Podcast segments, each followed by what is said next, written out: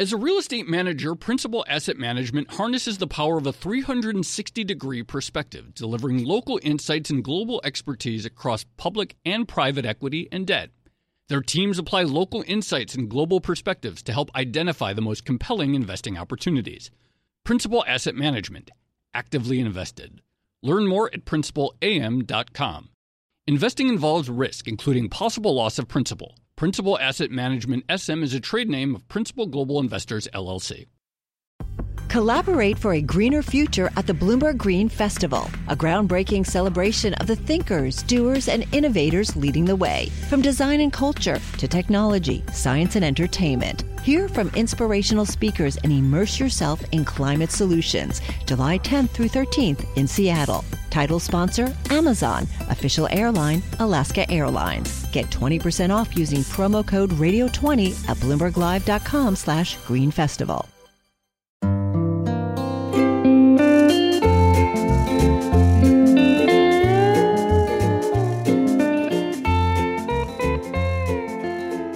Hello, and welcome to another episode of the Odd Lots podcast. I'm Joe Weisenthal. And I'm Tracy Alloway. Tracy, you know, one of the things that I think is most surprising or striking about the Biden administration, or the first two years of the Biden administration, is how slim the sort of congressional majority was like just 50 seats in the Senate, Mm. extremely narrow. And yet, legislatively, an incredibly consequential two years, I would say. Yeah, I'm trying to think of all the big spending bills that have been passed, but you had like the Inflation Reduction Act, you had a climate bill, uh, you had the the uh, emergency sort of fiscal um, Yeah. stuff that was announced right at the beginning of COVID. There's a lot that happened. Yeah, and of course there was the CHIPS Act as well. oh, it was- Chips Act, yeah. So it's really consequential. Um, also usage of the uh, uh, Strategic Petroleum Reserve in kind of a novel way, just like a very big two years. And when we think about these bills, and you know, Obama had a pretty big uh, two. His first two years were pretty big because Obamacare got passed during that time. You know, it seems to many, and I guess I would say I would include myself in that category, that like not just were, are these sort of big pieces of legislation that got passed, but kind of a break from how uh, past presidents have treated economic management, specifically with things that seem to resemble like industrial policy. Oh, yes. It's funny that you said industrial policy because I see people use the term industrial strategy a lot. Uh-huh. It's almost like industrial policy has like negative connotations.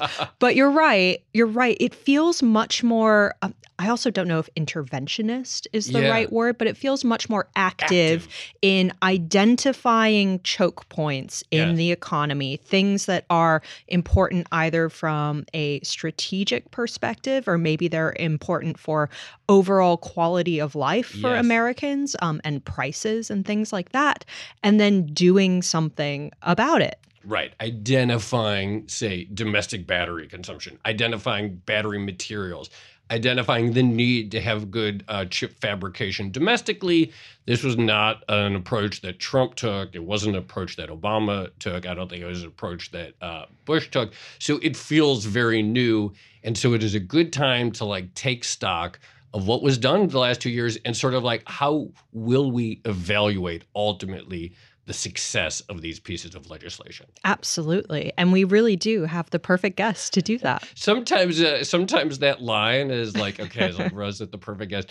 In this case, I believe that actually is the case because we are going to be speaking with Brian Deese. He is the head of the President's National Economic Council, involved in all of these sort of major actions.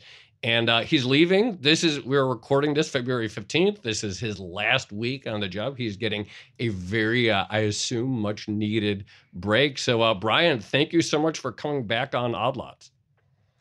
Thank you both for having me. I'm excited to be here. Thank you. So let's start with that. I mean, like, so I alluded to this in the beginning, but, you know, I would like your take on it, which is A, you know, has Bidenomics, so to speak, been characterized as industrial policy? And setting aside terminology, how much do you perceive this approach to economic management as having been a sort of major break from the likes of which we saw under Trump, Obama and other previous presidents? Well, I think that we have a long history in the United States, going back to even the early days of uh, this country, in experimenting or utilizing industrial strategies. Uh, and you guys were talking about the industrial strategy, industrial policy, yeah. the different terms. I think it is the case that over the course of the last 40 years, there were forces that really pushed the concept of industrial policy into being viewed as a sort of dirty word or being viewed as somehow um, inconsistent with a capitalist market based economic system and right. the things that you need. I also think over that time, the world has changed in pretty important and fundamental ways and has brought back into clear relief the economic need for something approximating an industrial strategy. And I think it's totally fair and right to look at the Biden economic strategy and this through line between, in particular, the three big bills that were passed the infrastructure bill, the CHIPS and Science Act, and the Inflation Reduction Act. You see a common thread, which is use public investment to try to crowd in private investment in key areas of the economy where we believe, for strategic or economic purposes, we want to increase productive potential. So, clean energy, innovation, semiconductors, high value infrastructure, these are places where we are unapologetically saying the private market on its own is not going to generate sufficient industrial capacity or su- sufficient output in the United States to meet our economic and security needs. And so, therefore, we do need an explicit and active strategy I think the way I would frame it is an active and energetic government approach to try mm. to lay the foundation and crowd in private capital at scale. So you mentioned America having a, a long history of um, industrial strategy. Can you expand on that a little bit mm. more? Because I think you do tend to get or one does tend to see a knee jerk reaction amongst Americans over government interference rather than perhaps government guiding, um, you know, more capital and more money into strategically important things and industries. Well, I think if you look back at history, we have seen some of our greatest moments uh, and, and opportunities for innovation have been connected to this idea of having an industrial strategy. Um, Hamilton was, in fact, I think, the first principal uh, thinker and doer to lay out the idea that having a government role in supporting the build out of a domestic system of manufacturing was important for economic and national security reasons, uh, and that the private market alone wasn't going to uh, wasn't going to solve that. Um, you saw it in Lincoln's time investing in the Internet, Intercontinental Railroad. You saw it in the 50s and the 60s in the wake of the Second uh, uh, World mm. War, investing not only in physical infrastructure, but in our research and innovation base. Obviously, a lot of that connected to the space race. But I think the best historical analog to what we're trying to do now is the 1960s, where you saw both a significant investment in physical infrastructure and also in our hmm. innovation infrastructure as well. You know, with the CHIPS Act, obviously there's a lot of consternation about the idea that, you know, the world needs semiconductors and we produce fewer and fewer of them here domestically and this is a reason to be concerned what happens if the supply were to be disrupted. With green with the with the inflation reduction act you know the uh, a big part of the goal there is accelerating uh, the fight against uh, climate change but also, there was this sort of geopolitical element, particularly about China's dominance with certain materials for batteries and so forth. When it comes to passing legislation, how much does it help if the issue at hand is somehow couched in real or perceived geopolitical competition? Well, I think a couple of things help. One is a clear connection to why is it important to build domestic industrial capacity here at home? Uh, and with respect to clean energy, you know, the United States has a competitive advantage with respect to energy, lower cost energy. And we have an imperative to address the climate crisis. And the basic theory of the investments in the Inflation Reduction Act is around providing long term technology neutral incentives to dramatically drive down the cost of low carbon and zero carbon technologies in the United States at scale, which will have a global benefit, but will create significant economic strength here at home. So having that story um, and having that credible story, very important. Second thing that's important and is true of all of these investments, both but both on clean energy and semiconductors, is that they are explicitly place based in the sense that if you're a member of Congress or you're thinking about this in terms of what is it actually going to mean, the goal is to encourage actual investments in places, particularly in places that have where their productive potential has not been fully uh, realized, and that means parts of the country that uh, you know that or have been that have not fully benefited from mm. prior uh, economic expansions. That helps too because it allows people to see um, the way in which this might concretely help their district, and it's what you see. We see the changing politics of this on the ground. You see a number of either uh, red or purple districts around the country where now there's a historic amount of investment in building it, whether it's a battery factory or uh, new uh, production of hydrogen or small modular nuclear reactors. And these become sources of jobs and economic opportunity and revitalization uh, in their own right. Um, and then, you know, I think that they, I guess what I would say about the, the, your, the geopolitical point in your part of your question is that I don't think any of this can be done and thought of in a vacuum. Mm-hmm. We've made mistakes in policy in the past of trying to think of the sort of free market, the global free market as a as a uh, as a monolith. And one of the things, particularly in the post-pandemic environment, is that we have to be very clear-eyed and realistic about the state of geopolitical and global economic uh, competition. And so, therefore, whether you're you have to identify those places and those areas where China, through non market practices and a stated commitment to dominate certain industries, has ended up expropriating technology and distorting the market in ways that we have to grapple with realistically and we can't ignore. And so that is certainly always part of the conversation. In some cases, it's a, you know, in some cases, it, it adds an additional argument uh, to the case. But in all cases, it has to be very present. We can't ignore those things anymore. Hmm. So, just on this note, I mean, there is a fine line between strategic industrial policy and protectionism and beggar thy neighbor mm. type policies and we have seen some US allies make noise about you know some of the issues embedded in bills that have been passed um, you know specifically the Inflation Reduction Act and maybe the CHIPS Act um, and then when it comes to China specifically, we have seen the Biden administration, in some respects, go harder on China's technology sector than um, you know even the previous Trump administration. How do you encourage strategically important industrial initiatives and capabilities in the U.S. without causing issues or tensions with other countries? Yeah, it's a great question. Look, I think the first important thing is when we're identifying elements of an industrial strategy, it's important to recognize that with clean energy and semiconductors, you both have sectors or areas where the world, the global economy, is significantly short supply. So, over the next decade, we're going to need to significantly advance the rate of semiconductor production, both legacy and cutting edge semiconductor production, all around the globe. Clean energy uh, we are in every jurisdiction on the planet going need to, going to need to significantly scale uh, clean energy production in terms of electrons, storage, distribution, transmission.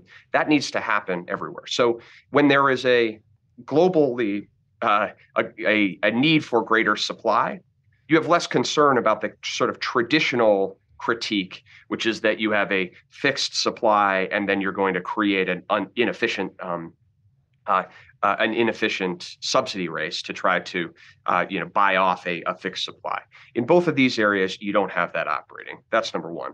Number two is if you look at the Inflation Reduction Act in particular, our allies don't really have anything to fear and have a lot to gain by the United States providing this long-term technology technology neutral set of incentives the principal effect of which will be to drive down the cost of deployable clean energy technologies. So, our investments, for example, in accelerating deployable low cost hydrogen or deployable low cost small modular nuclear reactors will have a very significant global benefit because it means those technologies are deployable at lower cost and greater scale uh, worldwide. We've seen this in the past in Germany's investment in solar uh, technology two decades ago, the United States' investment in solar and wind technology a decade ago. And that generates uh, benefits. At the same time, it's also important that we take seriously and work with our partners and allies and identify common challenges. We all benefit from having more secure supply chains and clearer access to the inputs and the components necessary to build out semiconductors, to build out clean energy inputs. We've all seen and we've all experienced what happens um, when those supply chains are brittle and they break. So there's a lot of opportunity to partner uh, together.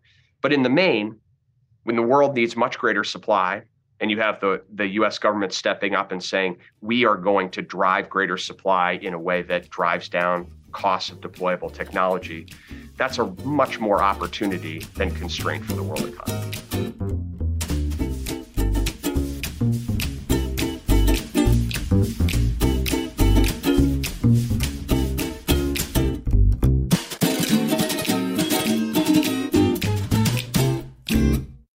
As a leading real estate manager, Principal Asset Management harnesses the power of a 360 degree perspective, delivering local insights and global expertise across public and private equity and debt.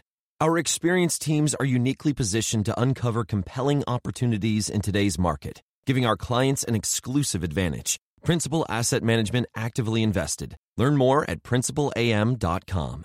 Investing involves risk, including possible loss of principal. Principal Asset Management SM is a trade name of Principal Global Investors, LLC. Hi, I'm Ron Kruszewski, Chairman and CEO of Stifel. Financial advisors, if you're not growing your practice, you're losing market share. Stifel is a growing entrepreneurial, advisor centric firm built for successful advisors like you. Imagine having the resources of the largest wirehouses and the support of the boutique shops, but none of the bureaucracy to get in the way of you serving your clients. At Stifel, it's your business, your book, your clients. I always tell the advisors we're recruiting, I want you to come to Stifel and double or triple your business. Most of them laugh and shake their heads, but I'm serious. Don't take it from me, take it from Stifel's number one finish in JD Power's 2023 U.S. Financial Advisor Satisfaction Study. So, there's a reason why 148 financial advisors joined Stifel last year. Come join us and find out why Stifel is the firm where success meets success. Visit www.choosestifel.com. Stifel Nicolaus and Company Incorporated, member SIPC and NYSE. Since you mentioned driving down prices of important clean energy components, I mean, it is true that China has made a lot of investment into renewable tech, including solar panels. So, how does the administration balance, I guess, the need to um, build up some of that hmm. capability mm. at home with the efficiencies and, and, perhaps the lower, you know, the lower cost of production of Chinese made renewable technology like solar panels? I think the experience of the last several years underscores how important it is for the United States and for uh, our allies as well to have reliable access to secure supply chains that are not reliant on China dominating certain technologies and certain industries. We need to diversify those supply chains. Um, that in the main means that we need to build capacity here in the United States, including as you mentioned, in upstream solar technologies, including in upstream battery technologies. A lot of the actual IP, the original technology that has gone into these uh, uh, these outputs, was created in the United States. Um, and over the course of a decade or two, uh, the Chinese model was to uh, take or expropriate that technology use massive subsidies um, and non-market interventions with the goal of trying to then dominate those industries. That model is not something that we can rely on uh, over the um, uh, over the long term. We need diversification, uh, and so that has to be a, that has to be a priority, and it has to be a geopolitical and an economic priority to do so. And so the question is, how can you do that in a way that is the most efficient and effective? Right. And that's what I think we're trying to do now, which is provide these long-term incentives. You know, I, I, I talk to a lot of companies and CEOs who are trying to assess the impact of the Inflation Reduction Act, for example. And what I hear consistently is we now have the certainty that we need. These incentives are highly efficient because they are technology neutral and they're locked in for the long term. So we now have the certainty that we need to plan against that.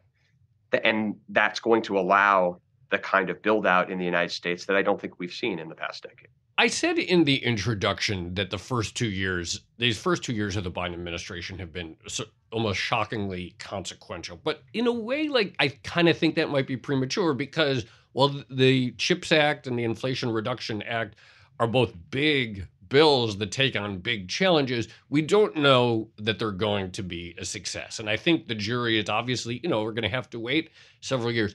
You know, going to the CHIPS Act specifically, you know, I at what point, I don't know, five years, 10 years, two years, what should we look at? What are the benchmarks that we should say this worked or it didn't? Absolutely. And I think you are right that the proof of the pudding here is going to be in the execution and the implementation across time. With respect to the CHIPS Act, the most important outcome metric, even you know across all of the outputs of semiconductor fabs that dot the landscape of the uh, American economy, is have we changed that downward trajectory mm. where we used to produce about 40% of the global uh, chip capacity and we're now down to 12%?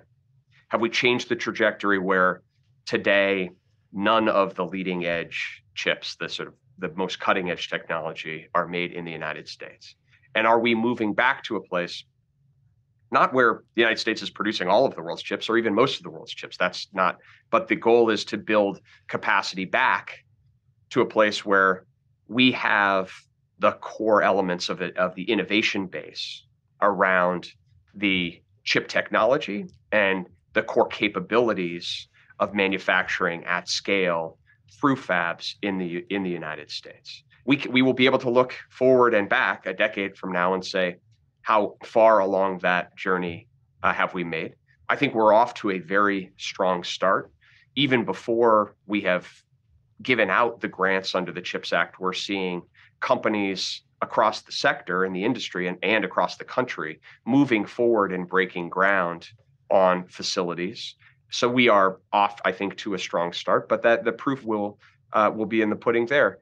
And I would add, in addition to chips in the IRA, yeah. I, I, wouldn't lose sight of the infrastructure investment, mm. right? Because really, the way that I think about this is you have to look at the, how those three pieces of legislation interact, and some of the investments that were in the the infrastructure law are actually going to be key to unlocking the potential of the clean energy and the semiconductor investments mm. uh, as well. Now, all of that has, you are right, all of that has to work together. There's lots of things that we need to keep an eye on and keep focused on. The flip side of it, though, is, you know, it's been decades since the United States has been able to say that we now have enacted law through Congress and on the other side, these kind of multi year public investment um, tools at the ready and you know that really does represent a, a, a, you know we're in a different place. We're in a very different place than we were before. So i want to ask one more follow-up on chips specifically and you mentioned you know the the incentives to build fabs here and as you said there already have been announcements it seems very likely that we are going to see more building. That being said, you know, when I think about like the crowding in effect that you mentioned and past positive experiences that the US has had with it, you know, one of the stories is not just the incentives of the public money, but the public buyer, the fact that whether it was the Defense Department, whether it was NASA, was a huge buyer of semiconductors in the past.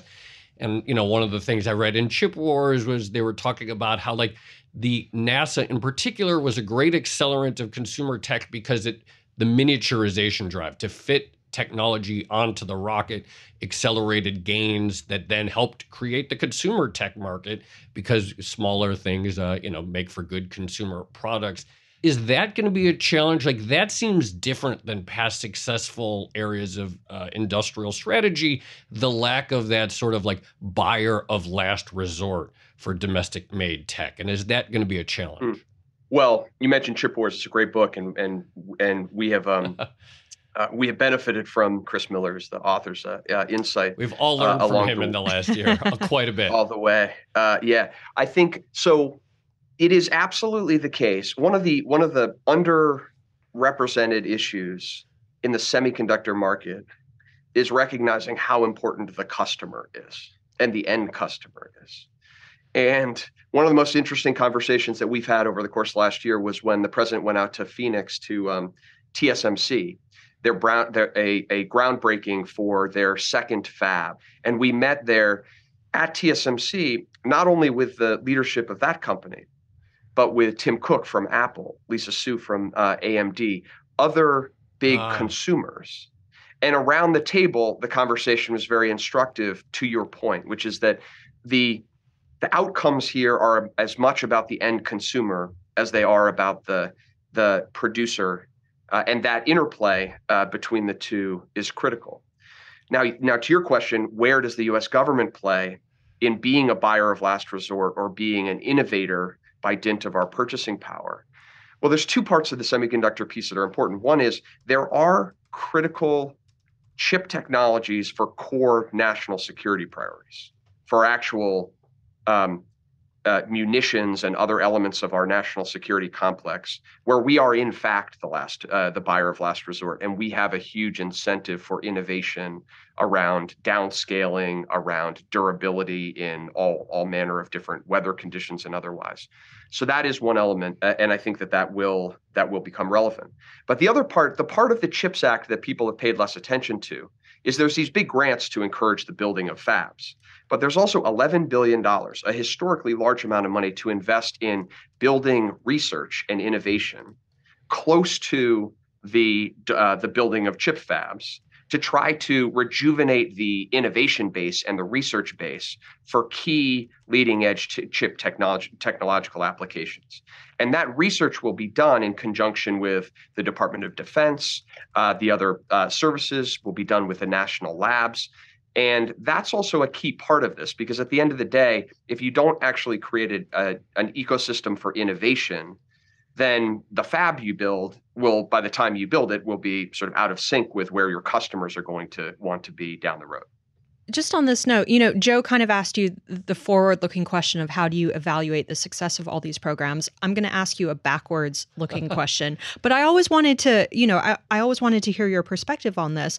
But how do you actually go about identifying these sorts of choke points hmm. in the US economy in real time or these areas that require additional investment. Because some things okay sure post covid maybe they became obvious like the fact that we had a bunch of ships waiting to unload at the ports. That was something that we could see and everyone could talk about it. But what is the process for actually identifying these areas of strategic interest? Do people come to you and and talk to you about you know potential investments or how does it work exactly well, it works in a couple of ways. The first is that a lot of what we have been focused on over the course of the last two years and really the eight, that 18 month period of really trying to design and craft and work with Congress on legislation was trying to execute and implement on identified priorities that people have been working on for several years. And even before we came into office, that the president as a candidate was identifying as priorities. And so,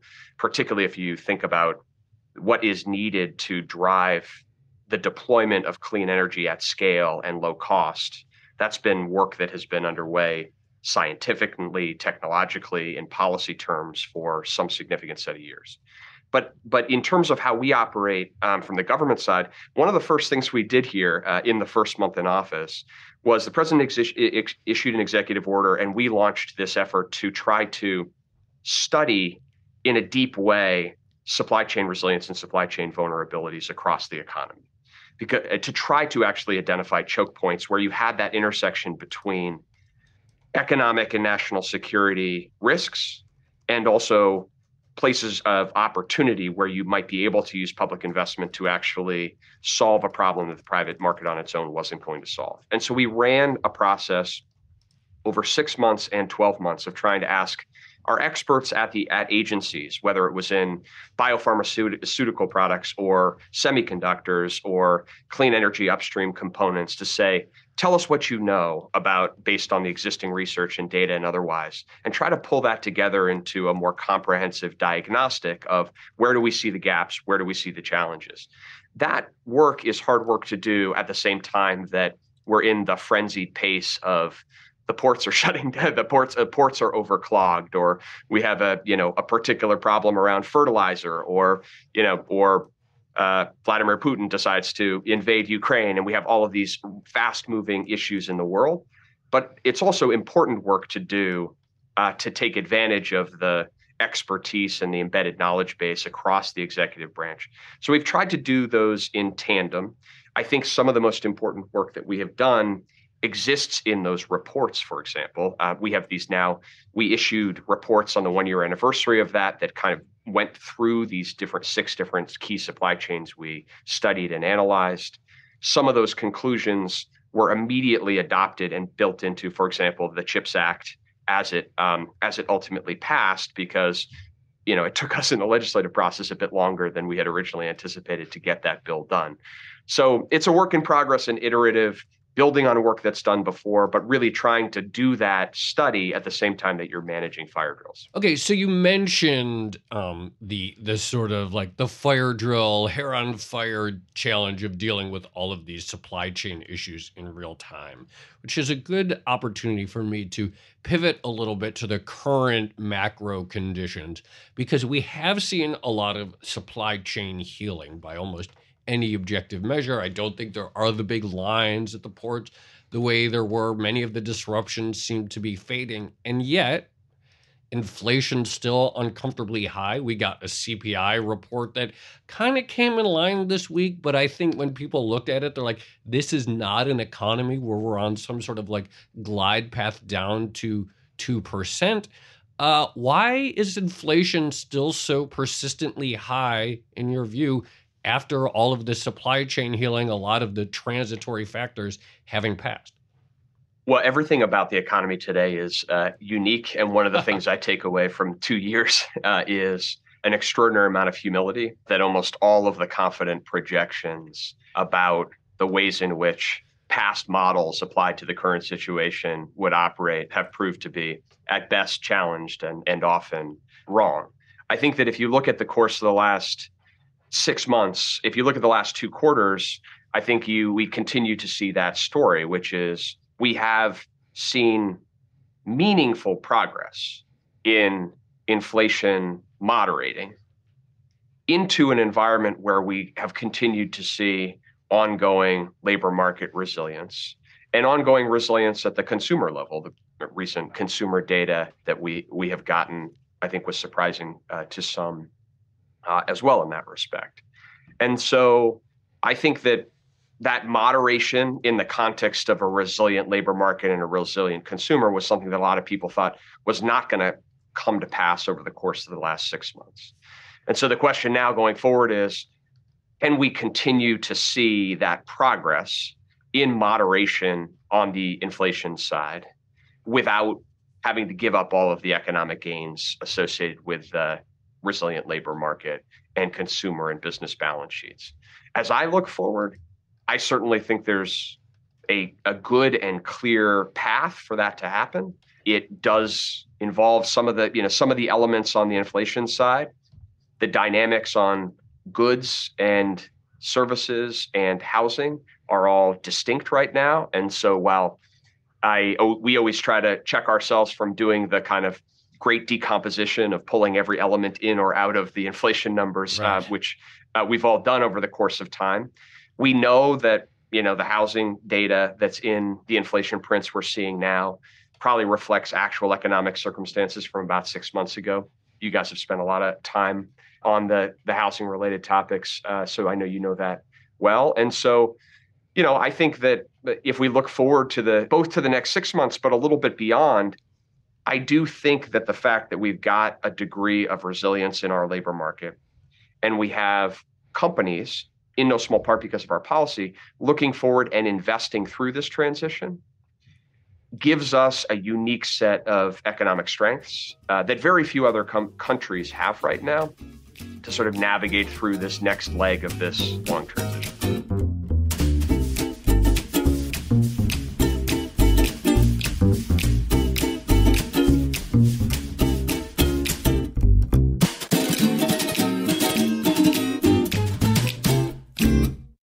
You know, you were the um, the sort of unacknowledged inspiration for a recent Odd Lots episode about the price of plastic and Uh-oh. the idea the idea that maybe you know packaging costs had gone up a lot and packaging is on virtually everything that we buy can you talk a little bit more in a sort of more granular way about unexpected pockets of inflation over the past few years. What surprised you most in that respect? Or what do you think was most impactful for the overall American experience when it comes to higher prices?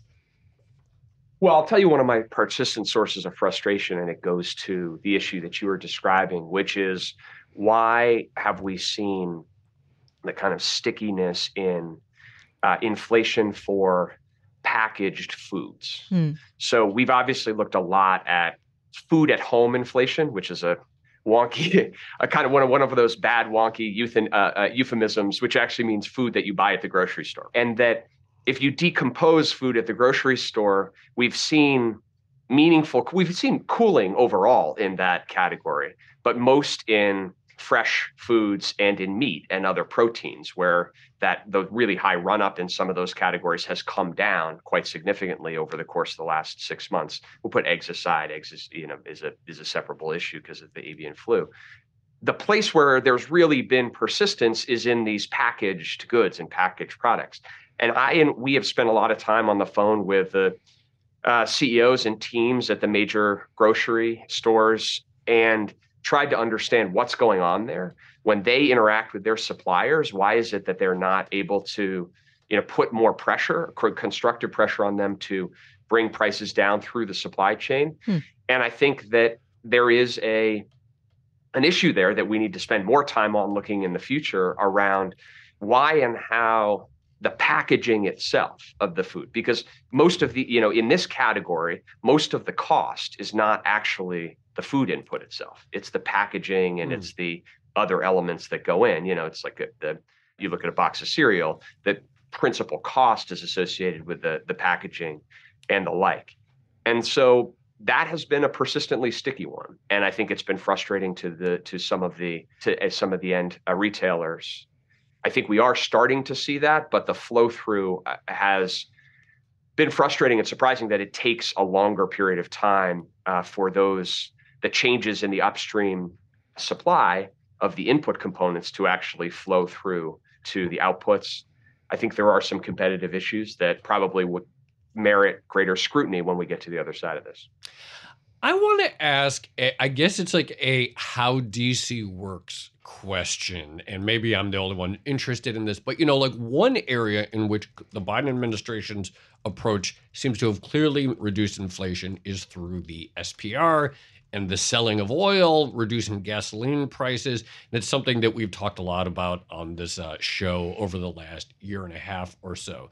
But my question is actually, you know, when they say, okay, we're you're gonna we're gonna sell uh, oil from the SPR with this commitment to buy it, and then there's this long process where it's like, okay, the Department of Energy has to spend all this time coming up with the rules for the auction and the tender to buy back the oil at some point in the future, a necessary component. Why does that take so long? I mean, everyone reports up to the same boss, the president. Why does it why can't it be one of these things where the president says, I want to do this, and then it's like and get the rules and like the next week they're like all right this is how we're going to do it what is the sort of like process by which it's like oh, we're still waiting on the department of energy to come up with the explanation like why do things seem to take so long you're like channeling my inner monologue of frustration as NEC director on a daily basis. What did you um, learn in this seat about how the the executive branch actually operates? As a leading real estate manager, Principal Asset Management harnesses the power of a 360 degree perspective, delivering local insights and global expertise across public and private equity and debt. Our experienced teams are uniquely positioned to uncover compelling opportunities in today's market, giving our clients an exclusive advantage. Principal Asset Management actively invested. Learn more at principalam.com. Investing involves risk, including possible loss of principal. Principal Asset Management SM is a trade name of Principal Global Investors, LLC. Success is more than the final destination. It's a path you take one step at a time. It's discipline, it's teamwork, and it's the drive and passion inside of us that comes before all recognition. It's what Stifel's been doing for over 130 years. Quietly, yet strategically, Stifel has become one of the fastest growing wealth management and investment banking firms in the country. Our financial advisors go beyond traditional wealth management to provide clients with direct access to one of the industry's largest equity research franchises and a leading middle market investment bank because success is the drive it takes to keep climbing, the passion to keep investing, the best of each of us made better by the best in all of us. And that is where success meets success. Start your journey at stifel.com. That's S T I F E L.com. Stifel Nicolaus and Company Incorporated, member SIPC and NYSE. Well, well, look, I mean, your the specific example you're raising is, I think, a good example of both the ways in which you can move both really quickly and then also where you can't. Okay. So, you know, in the wake of in the wake of Putin, about a year ago, right, in the wake of Putin's invasion, yeah, when we took a policy decision, and the president took a policy decision that it was right and appropriate to execute a historically large sale out of the Strategic Petroleum Reserve. That action happened on a very expedited basis. Uh, we went to our international allies. We had to convene the, at the within the IEA, the International Energy Agency, with our partners and allies to get agreement around a coordinated response. We then needed to actually execute operationally to release oil from the reserve, which is actually not a single reserve, it's a set of caverns, salt caverns underground where oil is stored. That happened historically fast and at historically large scale and stretched the physical capacity of the, the reserve itself huh. in significant ways. And so, one of the things that we're now facing is that there is a lot of operational and maintenance work that needs to take place in order to just maintain the capacity for these reserves. They're they're fascinating reserves. They actually are caverns that they they aren't static. They actually breathe and they you know they they sort of move, move back and forth because there are these physical facilities. And if you defer maintenance associated with them, then you're actually going to reduce the ability to to release from the reserves in a moment of crisis. So we're actually in a period right now where we need to prioritize some important maintenance on that front. It also underscores, to my mind, the need to do a larger infrastructure upgrade of the uh, Strategic Petroleum Re- Reserve itself to address some of these issues. There, there also is, to your point, though, this question of how do we move more nimbly to new ideas that we have not done before. So the idea of how you uh, how the, the Department of Energy goes into the market and does a commitment to purchase uh, down the forward price curve is an idea that in concept makes a lot of sense. In execution is novel. And so from a legal and a practical and an operational perspective, you have to ta- you have to take the time to figure out how to do something that is novel. Certainly, I think I could name lots of examples where I personally would have liked to see that novel process work more quickly. There's also a lot of reasonable and prudent uh, reasons why you don't want it to move too quickly uh, mm-hmm. because you you know you don't want to do something that might have unintended consequences for example pushing the limits of the physical capacity of the reserve mm-hmm. beyond the point at which you would then take away an emergency release opportunity since you mentioned novel new ideas and uh, just going back to the grocery aisle for a second and the idea of maybe lower input costs not necessarily being passed on to the consumer in a timely fashion, Biden has talked about this idea of corporate greed at various points and potential price gouging at a time when a lot of Americans are under pressure by high, from higher prices. And I know there's the, the 15% corporate minimum tax included in the Inflation Reduction Act, but is there anything else that could be done on that front? I mean, Germany has been experimenting with price controls on gas. Um, in the UK, there's the windfall tax on oil and gas companies, which is something that Biden has mentioned. Um, is there more you can do on that? Well, the president's been talking in recent days about the rationale behind increasing the tax on corporate stock buybacks. Uh, we implement we implemented a one percent tax, excise tax on buybacks in the Inflation Reduction Act, and in the president's budget that will come out in a couple of weeks, uh, he will pros, propose to quadruple that to a four percent excise tax.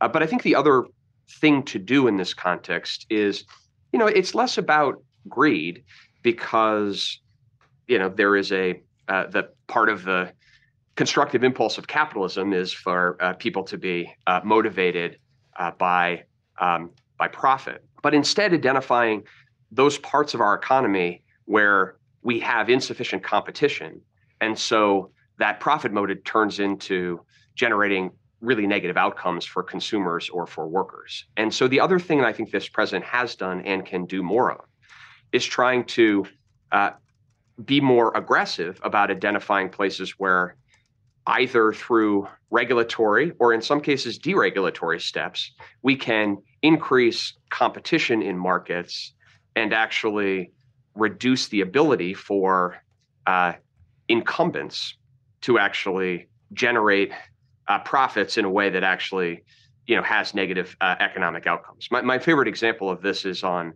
hearing aids, where we eliminated a rule that required hearing aids to be sold, uh, uh, required a prescription right. before you could get a hearing aid. And so now hearing aids can be sold over the counter at drugstores and the like.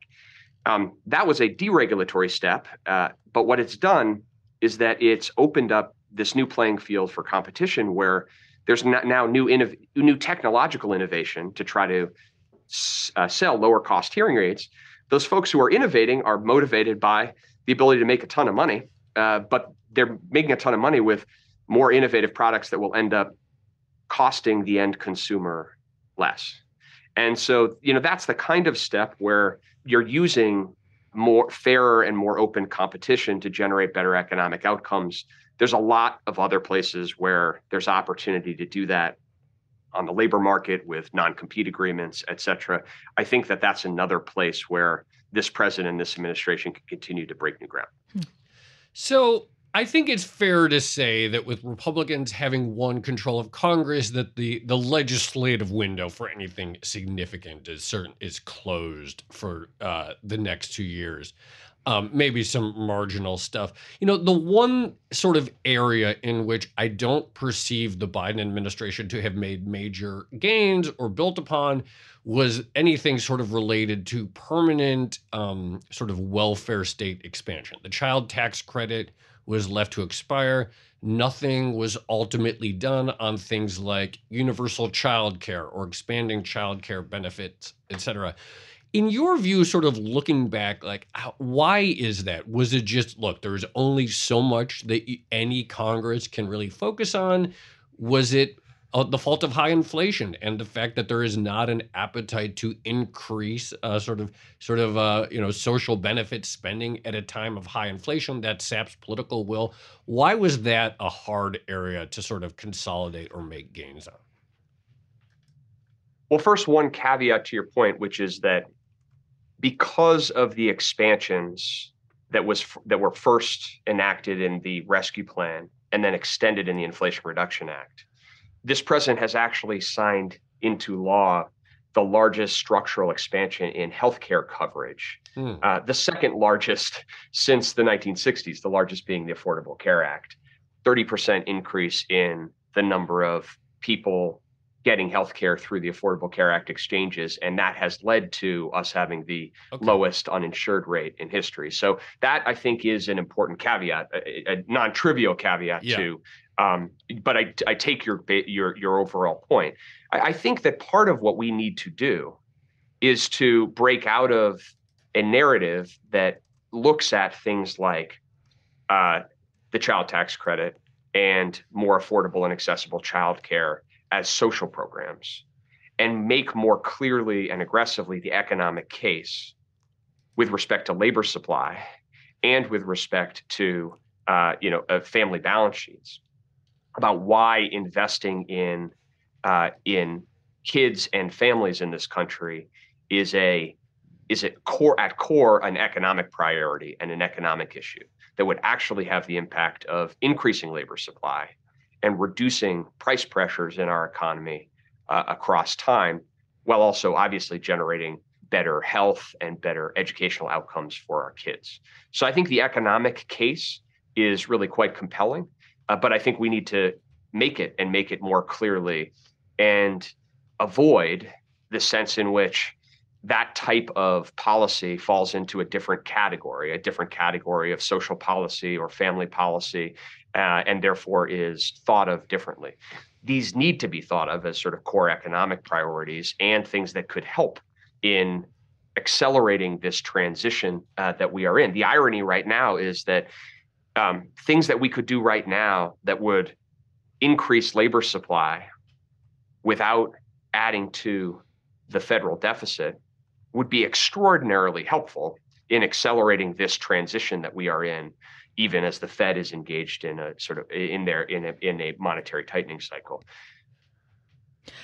since we're doing your exit interview can i ask do you have any regrets or is there anything that you would have done differently? I mean, for instance, the big criticism of the American Rescue Plan was that perhaps it could have been more targeted. So as to avoid a big bump in inflation or with the PPP there's a lot of discussion about you know maybe that could have been more targeted too so, so that you would avoid some of the fraud issues that have since emerged. Is there anything you would have done differently?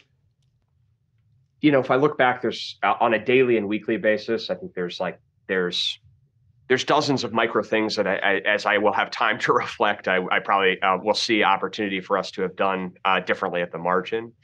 On all of the big uh, decisions, I think um, history will ultimately judge. But I, I, I, as we sit here today, I feel quite confident that the president and we made the right call, understanding that the legislative process is imperfect. You end up with uh, imperfect uh, pieces of legislation at the end of the day. I do think one thing that is a a reality, uh, but but if you could have changed it, would have uh, would have uh, been better. Is that you mentioned um, earlier?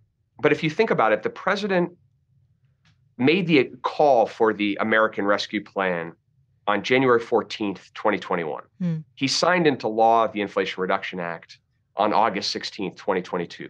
That's 579 days. Wow. It was a long time. It was a long process of legislative interaction, which was appropriate and necessary to try to get done what we were trying to get done in a very narrowly divided Congress. But I think it was also a wearing process, and it was more difficult for the American people to fully understand the thread of legislative sausage making uh, over that long period. So, you know, in a perfect world, you could could collapse that time and have gotten more quickly to the task of implementation that this administration is now in. Um, we don't live in a perfect world, and at the end of the day, um, more important is to get uh, uh, the right type of legislation done. But that's certainly something that you know that's a that has been a reality of the past two years. Brian Deese, thank you so much for coming back on Odd Lots. And uh, even though this is your last week at the administration, doesn't mean this has to be the last time you come on. Uh, looking forward to talking again at uh, some point. Uh, really appreciate uh, giving us uh, an hour of your time. It was great. Thank you guys, and and I look forward to talking to you. Thanks a lot. Awesome. Thanks so much, Brian.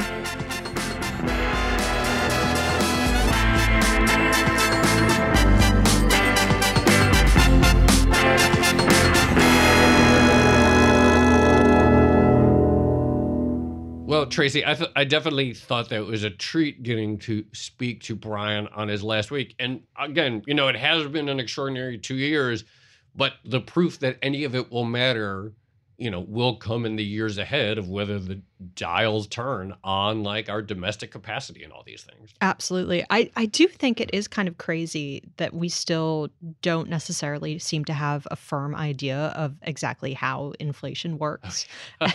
One of our oldest themes here. Yeah for so, years right? We've well been yeah about this for years but sorry, yes. sorry to bring it up again but you know for years it was why isn't inflation higher? And now it's why isn't inflation lower? And we're doing all these things and we haven't necessarily seen companies pass on the savings and it's going to take time for a lot of these efforts to come yeah. to fruition anyway i thought that was a fascinating discussion um, I, I loved his point about packaging Um, Yeah. And this idea that, you know, maybe there are sort of unappreciated factors going into certain elements of inflation.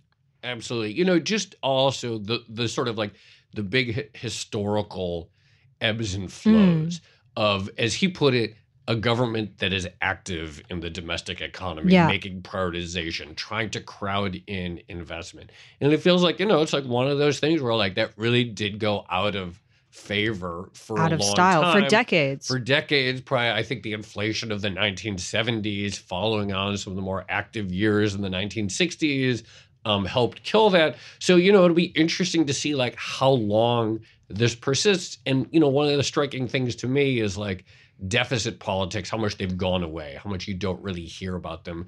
Are people worrying about, you know, so much like there's clearly, I would say on both sides of an, uh, the aisle for maybe different reasons, there's a greater appetite for the government to have like this, like, you know, be a, be an active economic player. Yeah. I do wonder, I- I have to say, in the future, what happens if, so now we're basically pulling forward a lot of investment. Yeah. And what happens if in a few years, you know, the economy starts to slow? Maybe the government is Yeah. more constrained um, in its spending ability. I know you don't like to hear that, Joe. No, but Um, it's like there's a no, or at least real, politically, Yeah, like politically feels more constrained. Yeah, yeah. Um, and then what happens? Because it does feel like, yes, all of this is needed, but it also feels like you're sort of front loading a lot of this. Well, and then you know specifically, you know, and that's kind of why I asked that question about well, what what is the government's role as a buyer of last Mm, resort? yeah. which is that okay? What happens if we build these semiconductor manufact plants and then we have a downturn? Because there's going to be downturns ahead in the future, and you know there is not a space race going on, et cetera. Like. Are they going to be idle factories? Are they going to be oversupplied factories selling cheap goods, or you know, a, price war? Like these are still like big questions about how uh, how all of this stuff will play out. Yeah. All right. Shall we leave it there? Let's leave it there. This has been another episode of the Odd Lots podcast. I'm Tracy Alloway. You can follow me on Twitter at Tracy Alloway. And I'm Joe Weisenthal. You can follow me on Twitter at the Stalwart. You can follow Brian. I think his personal. I suspect he'll be tweeting from at Brian C. Deese, his personal account that he used before taking the job. I think he's probably going to go back uh, to that account, but we'll see. Follow our producers, Carmen Rodriguez at Carmen Armen and Dash Bennett at Dashbot. Follow all the Bloomberg podcasts at podcasts. And for more Odd Lots content, go to bloomberg.com slash oddlots where we blog, post transcripts, and we have a newsletter that comes out every Friday. Go there and sign up. Thanks for listening.